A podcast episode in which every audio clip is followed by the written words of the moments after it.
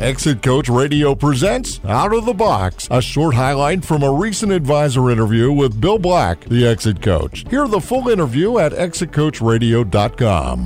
When you're trying to sell a business, it's a lot harder to sell a business if, it isn't a turnkey operation.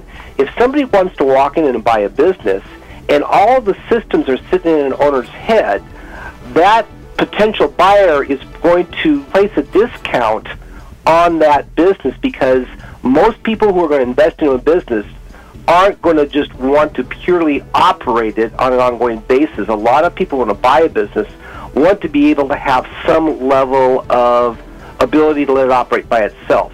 The the less systems you have in the business, the bigger the discount. So what we do is we help them develop and systematize the business such that it can work without them because our definition of a business is a commercial, profitable enterprise that works without you, the business owner. To the degree it fits that definition is the degree that you're going to have a much more valuable business.